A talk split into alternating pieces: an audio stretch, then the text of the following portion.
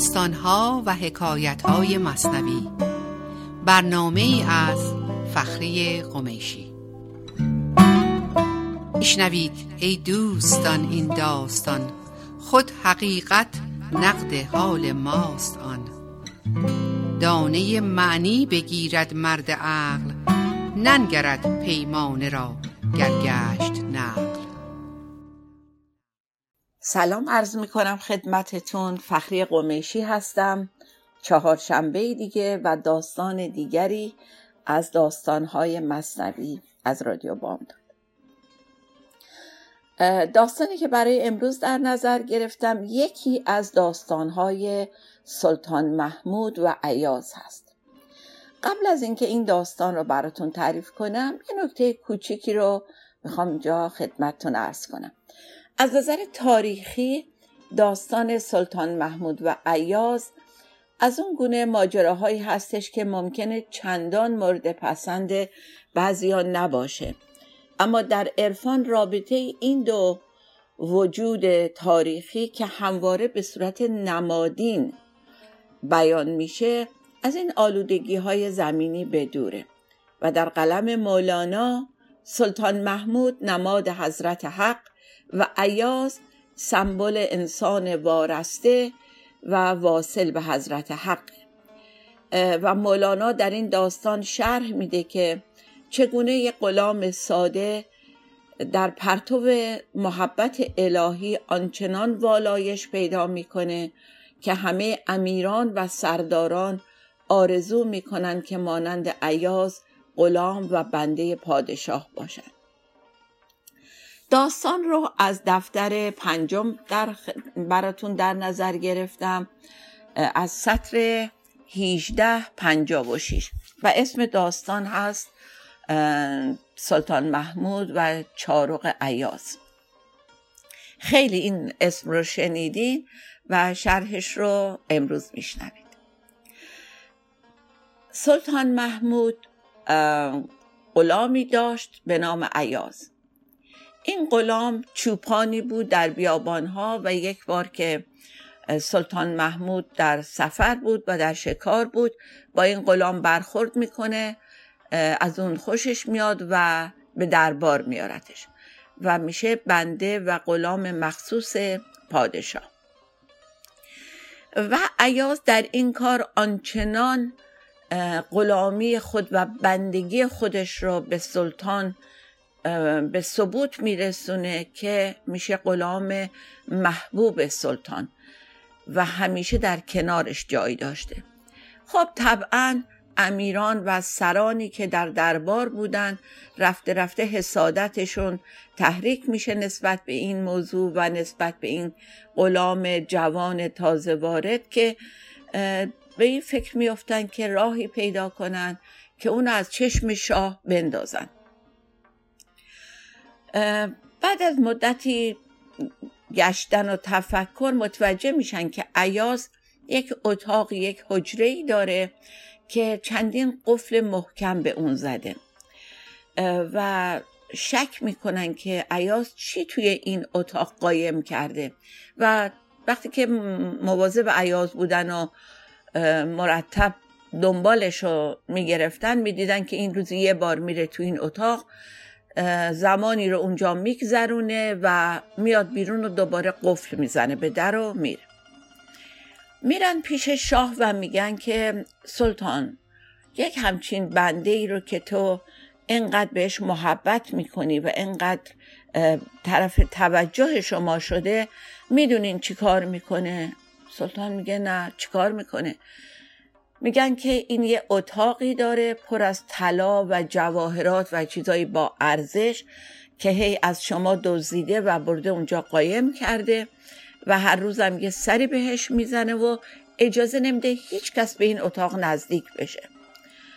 سلطان محمود که این داستان رو میشنوه و طبعا می‌تونه حدس بزنه که این فکرها و این داستانها از کجا نشأت می‌گیره و به جز یک ذهن حسود چیز دیگه ای نمی‌تونه اینو ساخته و پرداخته باشه؟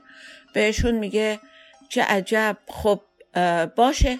برین شما در اون اتاق رو باز کنید و هرچی اون تو گیر آوردین سهم خودتون بین خودتون تقسیم کنید ولی منو هم خبر کنین. این حسودانی که یک همچین نقشه رو کشیده بودن خیلی از این دستور شاه خوشحال میشن و داستان آغاز میشه.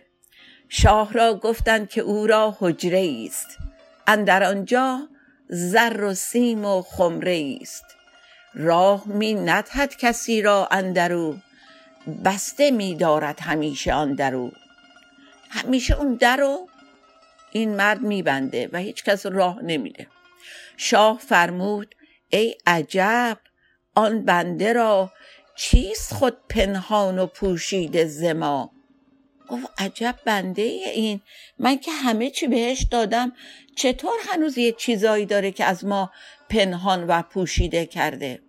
پس اشارت کرد میری را که رو نیمه شب بکشای و اندر حجره شو. گفت نصف شب برو در رو باز کن و برو توی اون حجره. هرچه یابی مر تو را یغماش کن. سر او را با ندیمان فاش کن. گفت برو در رو باز کن همگی با هم برین. هرچی پیدا کردین ببرین به یغما ببرین برا خودتون و ضمنا این داستان رو بین همه پخش کنین. آبروش رو ببرین. می نماید می نماید او وفا و عشق و جوش وانگهی او گندم نمای جوفروش. میگه عجب بنده این خودش رو وفادار و عاشق و پرجوش و خروش نشون میده به ما ولی اون گندم نمای جو فروشه این ضرب المثل از همین جا اومده دیگه گندم نمای جو فروش کسی که گندم و نشون مشتری میده ولی توی کیسه ها جو پر می‌کنه و میفروشه. خلاصه این دستور صادر میشه و این امیرا را میفتن و میرن و وقتی که عیاز اون حوالی نیست در اون حجره رو میشکنن و میگردن. مشعل و اینا هم با خودشون برده بودن و میگردن و چیزی نمی‌بینن. زمین رو می‌کنن می‌کنن. میگن رو زمین چال کرده اینا رو پیدا نمی‌کنن. دیوارا رو می‌کنن. می‌بینن ده هیچ خبری نیست.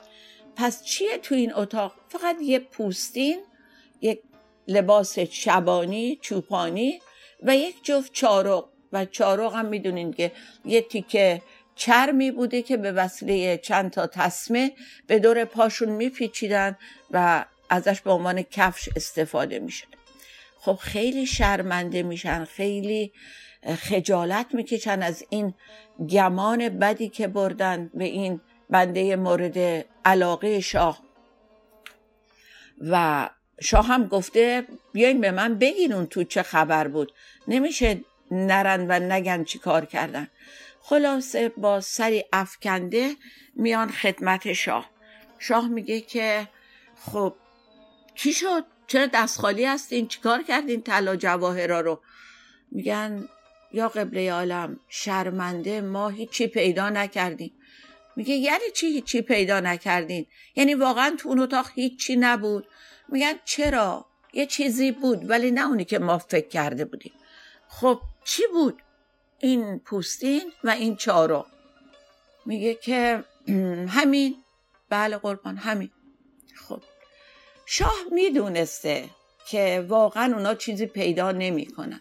ولی از اونجایی که می‌خواست خودشون رو به خودشون رسوا کنه این اجازه رو داده بود. میگه که خیلی خوب الان میفرستیم دنبال عیاز قربان آخه این نیمه شبی نمی‌خواد حالا شما خیلی مهم نباشه براتون. میگه نه نه نه من باید ببینم این اونجا چی کار می‌کرده. خلاصه میفرسته دنبال عیاز نیمه شب و عیاز میاد. و وقتی که وارد دیوان میشه و می‌بینه این موقع شب همه امیرا وزیرا سردارا یک مشت آدمای مهم تشکیلات اونجا صف کشیدن. ولی با قیافه شرمنده و سر آویزون خب میسته طبعا و سلطان داستانو میگه بهش. میگه ایاز اینها به من همچین حکایتی رو گفتن. و من بهشون گفتم برن و در اون اتاق رو باز کنن و هرچی پیدا کردن به یغما ببرن. ولی اینها به جز این پوستین و این چارق چیزی نیاوردن. داستان چیه؟ تو تو اون اتاق چیکار می‌کنی؟ چی قایم کردی؟ عیاز میگه که قربان داستان این پوستین و چارق اینه که من وقتی که شبانی می‌کردم تو بیابان و لطف خدا لطف شما شامل حال من شد و من به دربار اومدم و روز به روز ارج و قرب پیدا کردم نزدیک شما شدم. شرایطم خیلی بهتر شد اصلا قابل مقایسه با اون موقع نبود. ولی من از همون روزی که اومدم این چارقی که به پام بود و این پوستینی که تنم بود توی اتاق قایم کردم. و با خودم عهد کردم که هیچ وقت خودم رو گم نکنم و فراموش نکنم. ولی از اونجا که می‌دونم آدمیزاد چقدر فراموشکاره این پوستینم و این چارقم رو آویزون کردم توی اون اتاق و با خودم تصمیم گرفتم که هر روز برم و این رو ببینم و عهد خودم رو باهاش تجدید کنم و بگم هی چارق هی پوستین یادتون نره. شماها تن عیاز بودین. فراموش نکنین که کجا بودین. و به خودم گفتم عیاز فراموش نکن. تا همون چوپان کم مقدار دیروزی هستی و خودتو گم نکن. نظر دنیا و این آسایش و پول و تجملاتی که دورورت هستت تو رو به فراموشی ببره و یادت بره که تو باید همیشه همون بنده و غلام پروردگارت باشی و خودتو گم نکن. من برای همینه که هر روز میرم اونجا و این میثاقم رو تجدید می‌کنم با خودم. خب سلطان محمود که آماده بوده همچین چیزی رو بشنوه و می‌دونسته میگه به هر حال اینها به تو تهمت زدن و گمان بد بردن. ولی از اونجایی که این تهمت و گمان رو به من نزده بودن من برای اینا تصمیم نمی‌گیرم. و این حق توه که اینها رو جزا کنی تصمیم بگیری و بگی که چی کارشون باید بکنم میگه قربان من هیچ کاری نمی کنم به اینا. من همچنان بنده شما هستم و هیچ امر و فرمانی بالای امر شما نیست در اینجا. من هیچ کینه ای از اینها به دل ندارم و هیچ تنبیهی براشون انجام نمیدم. سلطان محمود میگه خب تا حق خودتو انجام دادی ولی من به عنوان سلطان بایستی یک کاری بکنم که این درس عبرتی برای همه بشه و بایستی اینها رو بدم گردن بزنم. جلاد بیا. سلطان محمود خیلی جدی این داستان رو ادامه میده و میگه نه باید اینا رو جلاد بیاد و گردن بزنه. خب اونا طبعا همه وحشت می‌کنن ولی عیاز طبق معمول که آدم بسیار رقیق القلبی بوده پا میون می‌گذاره و به پای سلطان میفته و خواهش می‌کنه که اونها رو ببخشن و هیچ تنبیهی براشون قائل نشه. و اونها این دفعه به پای عیاز میفتن و از این کرم و بزرگواری عیاز سپاسگزاری می‌کنن و شرمنده میشن. فکر کنم تا اینجای داستان برای قسمت اول صحبتمون کافیه. میریم آهنگی گوش می‌کنیم و برمیگردیم برای قسمت دوم داستان. با ما باشید.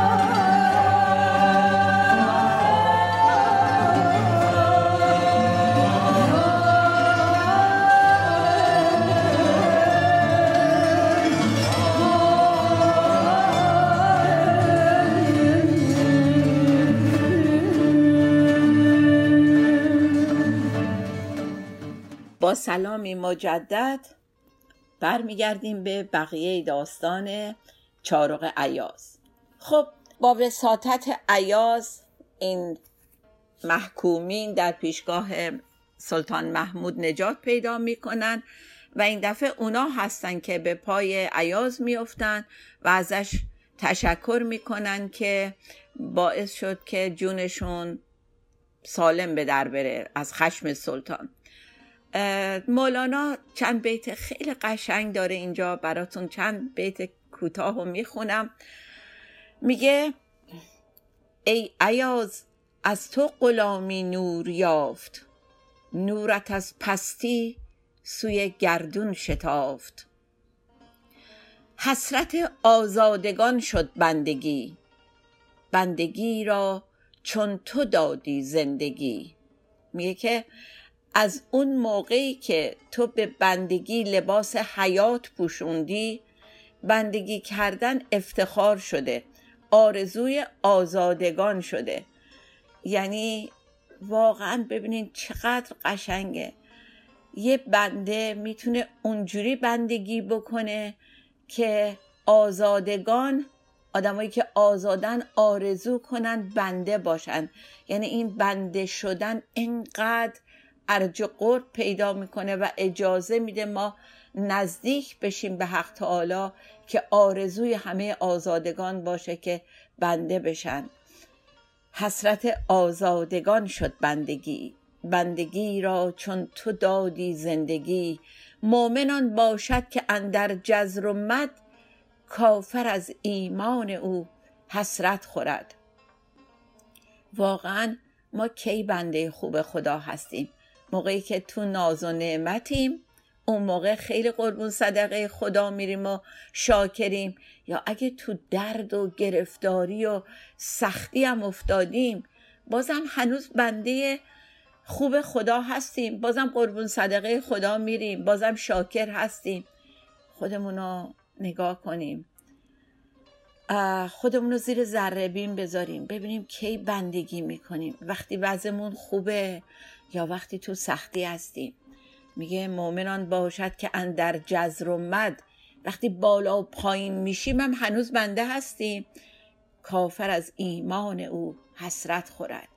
و واقعا اون موقع است که وقتی یکی نگاهمون می‌کنه میگه به این میگن بنده خوب خدا. ببین تو چه بدبختیه ولی لبش خندونه ولی دلش صافه ولی قر نمی‌زنه گله نمی‌کنه. از خدا قهر نمی‌کنه. خب یه چیز کوچولویی براتون نگه داشتم برای این تیکه داستانم که همیشه مطرح بوده که در دربار سلطان که آخه این قیاس چه حسنی داره که اینقدر مورد توجه شاهه چرا همش صحبت عیاز عیاز عیازه؟ یه بار دوباره سلطان محمود و همه خدم و حشمش توی یک راهی می‌رفتن. یا شکار بوده حالا یا جنگ بوده یا هرچی بوده. و از دور می‌بینن که در سوی دیگه بیابان یک خیمه و خرگاهی بر پا شده. یک چادرایی رو از اون دور می‌بینن. سلطان میگه سب کنین و یکی از امیراش رو صدا می‌کنه میگه برو ببین اونجا چه خبره. امیر تاخت می‌کنه و میتازه میره اونجا و بعد از چند دقیقه بر میگرده میاد به سلطان میگه که بله رفتم دیدم اینا یک گروهی هستن جنگجو و اینام نیستن. اونجا چادر زدن. میگه خب کجا دارن میرن؟ میگه والا نمی‌دونم قبله عالم. میگه برای چه کاری میرن؟ میگه والا نپرسیدم نمی‌دونم. میگه خیلی یکی دیگر رو صدا می‌کنه از سردارا و دوروریاشو میگه برو ببین اونا چی کارن. سردار دومی میتازه میره اونجا و بر میگرده میاد میگه که بله قربان اینا تاجرن. میگه خب کجا دارن میرن؟ میگه والا نپرسیدم. میگه چی بارشونه؟ چی دارن می‌برن برای تجارت؟ میگه والا نپرسیدم. میگه اشکال نداره نفر سوم رو صدا می‌کنه. سومی میره و برمیگرده میاد میگه قربان اینا تاجرن و پارچه دارن می‌برن. میگه خب کجا میرن؟ میگه والا نپرسیدم خلاصه شاه که دیگه از این همه بی فکری و بی همتی اینا خسته شده بونه عیاز رو صدا می‌کنه. به عیاز میگه برو سر گوشی آب بده و بیا. عیاز میره و بر میگرده میاد میگه خب چی دستگیرت شد؟ میگه قربان اینا یک کاروان تجاری هستن. از هند اومدن. بارشون پارچه های ابریشم و سرمدوزی و نقره دوزی ده شطور بار دارن دارن به شام میرن. غیر از خودشون یک تعدادی زن و بچهشون رو هم با خودشون در این سفر همراه دارن. به خاطر اینکه احتمال این هست که اونجا زیاد بمونن تا بتونن این بارشون رو بفروشن. و الان حدود یک ماهی که از شهر و دیارشون حرکت کردن و فقط برای 20 روز دیگه آزوقه همراهشونه و دارن سعی می‌کنن جوری برن تا قبل از اینکه این آزوقه تموم بشه خودشون رو به شام برسونن. و قرار هست که با فروش این کالایی که همراهشون هست و می‌دونن که مشتری داره اونجا به جاش حالا فلزجات مس نمی‌دونم روی چیزایی که توی شهر خودشون پیدا نمیشه و می‌دونن که اونا چی دارن و اینا چی احتیاج دارن. قرار این پولو که از فروش این کالا به دستشون برمیگرده و می‌رسه ببرن و در شهر خودشون با این چه می‌دونم مس و آهنی که از اونجا خریدن ببرن و اونجا برای بناسازی و ظرف و ظروف سازی استفاده بکنن.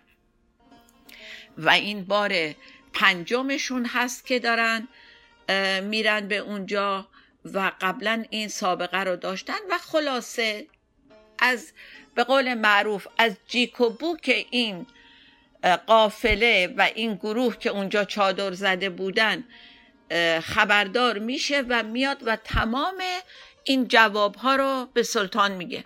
سلطان رو می‌کنه به بقیه همراهانش به همه این امیرا و وزیرا و چه سردارایی که همراهش بوده میگه که فهمیدین حالا چرا عیاز محبوبه؟ کاری رو که عیاز یه تنه کرد شما چهار پنج نفر قبلی نتونستین تموم کنین. حالا هی به من میگین که چرا اینقدر عیاز محبوبه؟ دلیل محبوب بودن عیاز اینه که خردمنده. من بهش یک نکته کوچیک رو که اشاره می‌کنم اون تا آخر ماجرا رو می‌خونه و میره دنبال می‌کنه میره کند و کاش می‌کنه جستجو می‌کنه. احتیاج نیست مرتب من برای هر مسئله چندین بار اینو بفرستم یا کسی رو بفرستم. خب این داستانی که در انتها براتون تعریف کردم چون بازم گفتم خدمتتون که مولانا داستان در داستان میاره و همه داستان ها نمادین هستن.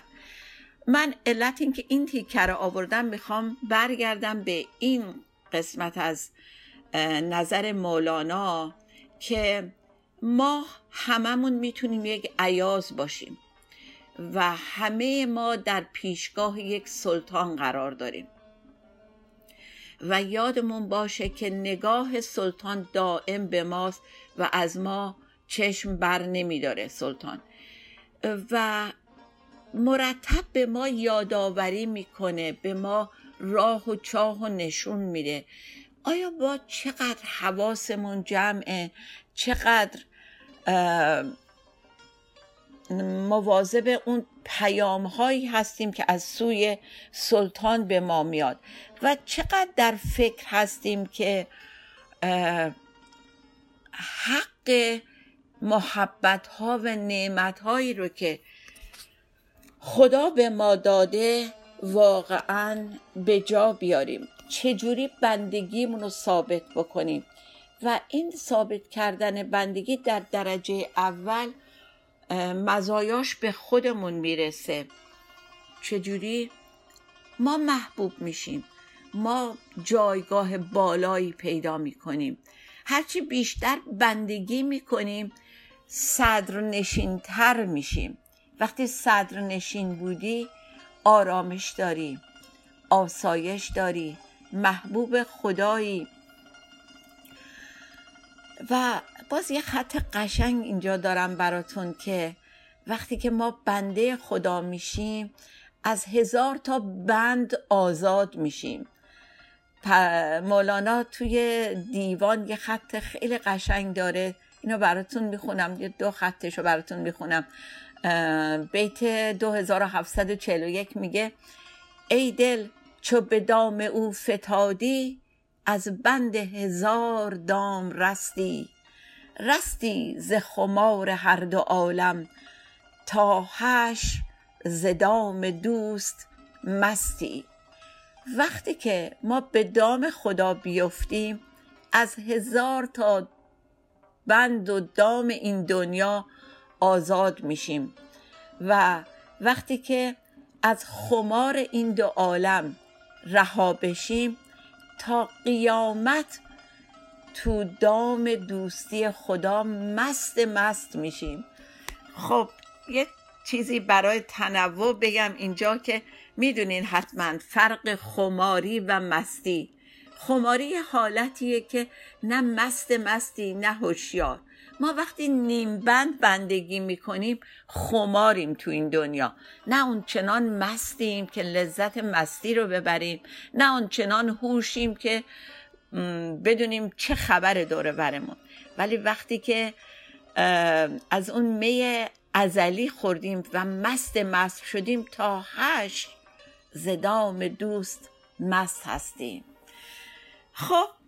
دیگه تموم می‌کنم داستان این هفته رو و برمیگردم به همون دو تا جمله همیشگی که دوست دارم در انتهای داستان بگم خدمتتون که اتفاقات برای خوشبخت کردن یا بدبخت کردن ما نمیافتند اتفاقات برای بیدار شدن ما میافتند و دیگه اینکه تسلیم پذیرش اتفاق این لحظه است.